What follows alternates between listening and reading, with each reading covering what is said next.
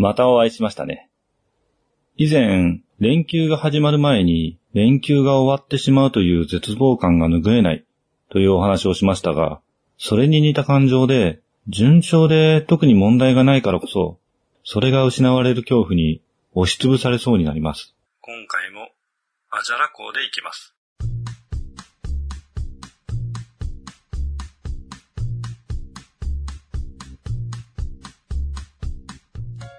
一年前、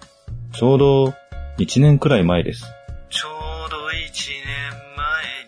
前に。新井のもとに移動の話がありました。同業種事業の移管による引き継ぎで、難しい話は飛ばしますが、ある会社の店舗運営が難しくなったので、同業種のうちの会社がその店舗を買い取るというものです。店舗自体に大きな問題があるわけではないんですが、店舗運営が困難になる会社の運営している店舗ですからね。通常の状態というわけにはいきません。立て直しを命じられたわけです。言ってもそれなりに経験している事業なので、移管元会社の経費削減による人員不足以外に大きな問題はなかったんですけど、お金の問題は受管する側にはとりあえずありませんから、立て直し自体は半年くらいでなんとかなったんです。で、ここ最近は上り上司で、前年対比120%まで行きました。結構すごいんですよ。いろいろ環境や数字のトリックもあって、この1年間、前年割れはなかったんですけど、最近は利益率なども含め、有料店舗化していますね。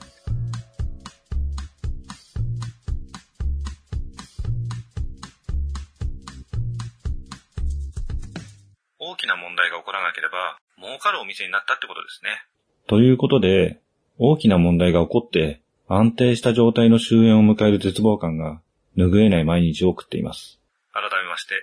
夕闇堂の新井です。最近ちょっとお絵描きとかをしてて、後追い週間更新が本当に追いつかなくなってきていますね。ネタがないということもないんですけど、絵を描くと、どんなにしょうもない絵でも、あっという間に時間が解けていってしまうんですよね。あと、お酒を飲んだり、ゲームをしたり、漫画を読んだりしていると。絵の勉強をしていたとき、デッサン講師に目を鍛えろ、的なことを言われたんですよね。良いものに触れて、これは自分がいいと思うものという意味ではなく、自分以外の人がいいと思うものという意味の良いものです。良いものがわかるようになれば、まずいところを修正できるようになるってことだと思うんですけど、良いものって、よく考えたら人それぞれですよね。なんか結構思うんですけど、いわゆる良いものって、結構真似なんですよね。当たり前なんですけど、アーティスティックという言葉も芸術とはこういうタッチという先入観の範囲内ですよね。前衛的すぎると前衛的すぎると言われてしまいます。まあそのままですけどね。現代美術が意味不明と言われるのは、このあたりのジレンマなんですよね。一般の人がアートだと思っているものは、基本的には、クラシックやポップスのようなもので、商業的に利用価値の高いジャンルなんですよ。これをこうすれば、この色を使えば芸術的という形式のようなものなんです。出来上がっている形式を打ち破るってのは、とてもとても難しいことです。科学的に認知機能に訴える構図、色調はかなり解析されてはいますが、人がそれを良いとする基準というのは、歴史や環境も大きく関わるんですよね。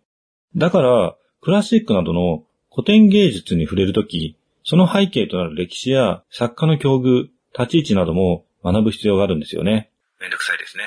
人が何かに触れて、それを楽しむとき、それについての深い知識や教養があった方が、より楽しめます。芸術だけでスポーツとかアイドルとかもそうですよね。最近急に取り上げ始めている、うっせぇわという曲、わかりますか？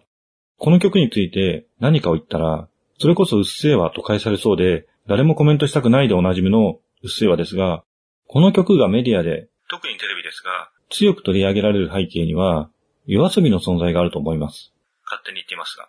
夜遊びはメディアの派遣を担っていると自負しているテレビ業界では結構ノーマークではなかったかもしれませんが、2020年のいわば穴、番狂わせだったと思います。ネットを中心に利用している人にとって、テレビは後追いなんですが、どこかそれでもテレビの人。テレビの人って言い方もバカっぽいですが、まあいいでしょう。テレビ関係の人は、世の中の流行をテレビが牽引していると考えていると思いますね。スポーツとかでも、結果を出した人を昔インタビューしていました、みたいに、先見の明であったかのように取り上げます。若いうちにある程度成果を出すと、天才であるかのように取り上げるってのも傾向としてはありますよね。もちろん、そういう価値基準もあるとは思うんですけどね。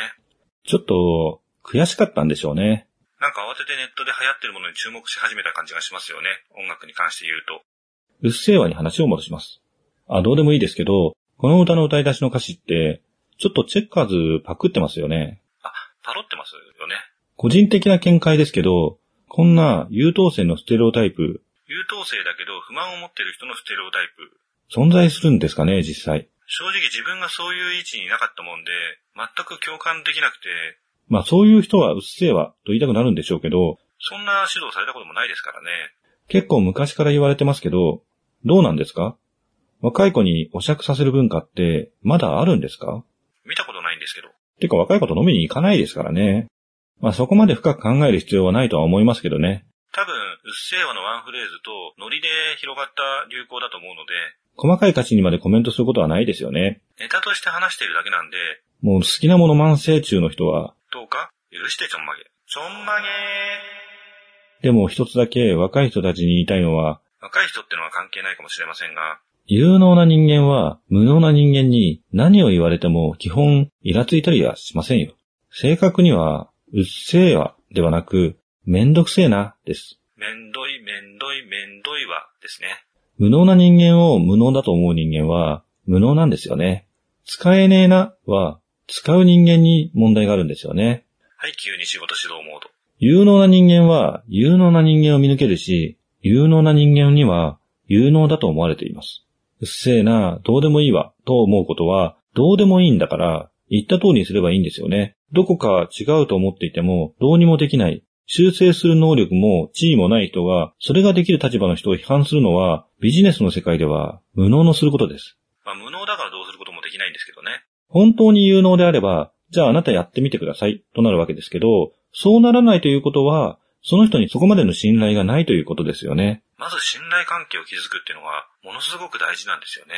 自分は分かっているという根拠もよくわかりません。優等生という基準も、そもそも他人の基準ですよね。他人の基準ということは、その分野の人にとっては優等生でも、別の分野にとってはどうでもいいことだったりします。優等生という言葉が本来の優等生とは違った意味合いを持つこともあります。全体的にステレオタイプで構成されているんですよね、この曲。一応ステレオタイプの説明をしておくと、一般的に広がっている先入観のことを言い、思い込みやレッテルを表す言葉ですね。そうですね。レッテルとか先入観をぶち壊す的な歌が、そもそもレッテルや先入観でできているんですよね。音楽のジャンル、ポップスは漫画とかドラマとかと同じで、わかりやすさが重要ですから、これはこれで良いとは思うんですけど、少し踏み込んで考えると、ちょっと薄っぺらい感じなんですよね。お前が言うなよ的な感じですかね。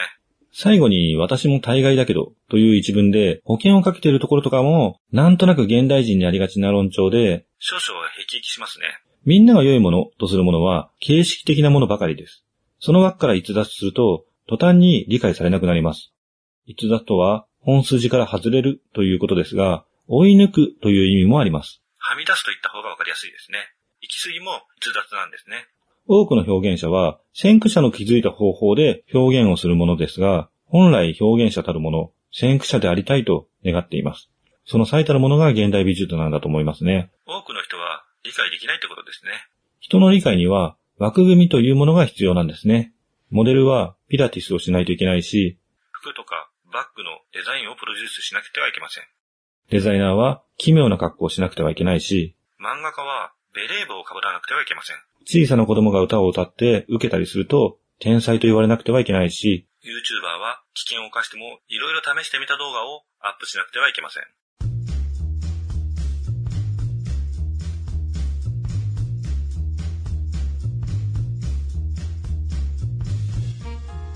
公務員は忖度をしなくてはいけませんし、政治家は接待を受けなくてはいけません。さらに税金をよくわからない設備に投資しなくてはいけませんし、どさくさに紛れて個人的な費用に当てたりしなくてはいけません。引退したスポーツ選手は何らかの犯罪に関与するか、世界を旅しなくてはいけませんし、芸能人は不倫をしなくてはいけません。女子高生は誰にでもタメ口を聞かなくてはいけないし、おじさんはハゲてるか太ってるか臭くなくてはいけません。奥さんは旦那の文句を言わなくてはいけないし、旦那は飲め歩かなくてはいけません。イケメンは遊んでないといけないし、イケメン好きの女子は理解者ぶって騙されなくてはいけません。漫画の中のオタクはモテなくてはいけないし、実際のオタクは、あえてヒエラルキー底辺にいうふりをしなくてはいけません。若干偏見も含まれていましたが、すべては世界の断り、枠組みのせいなんですね。ステレオタイプですね。なんか話が逸脱していますね。というところで、今回のお話はここまで。夕闇堂の新井でした。この番組は、夕闇堂がお送りしました。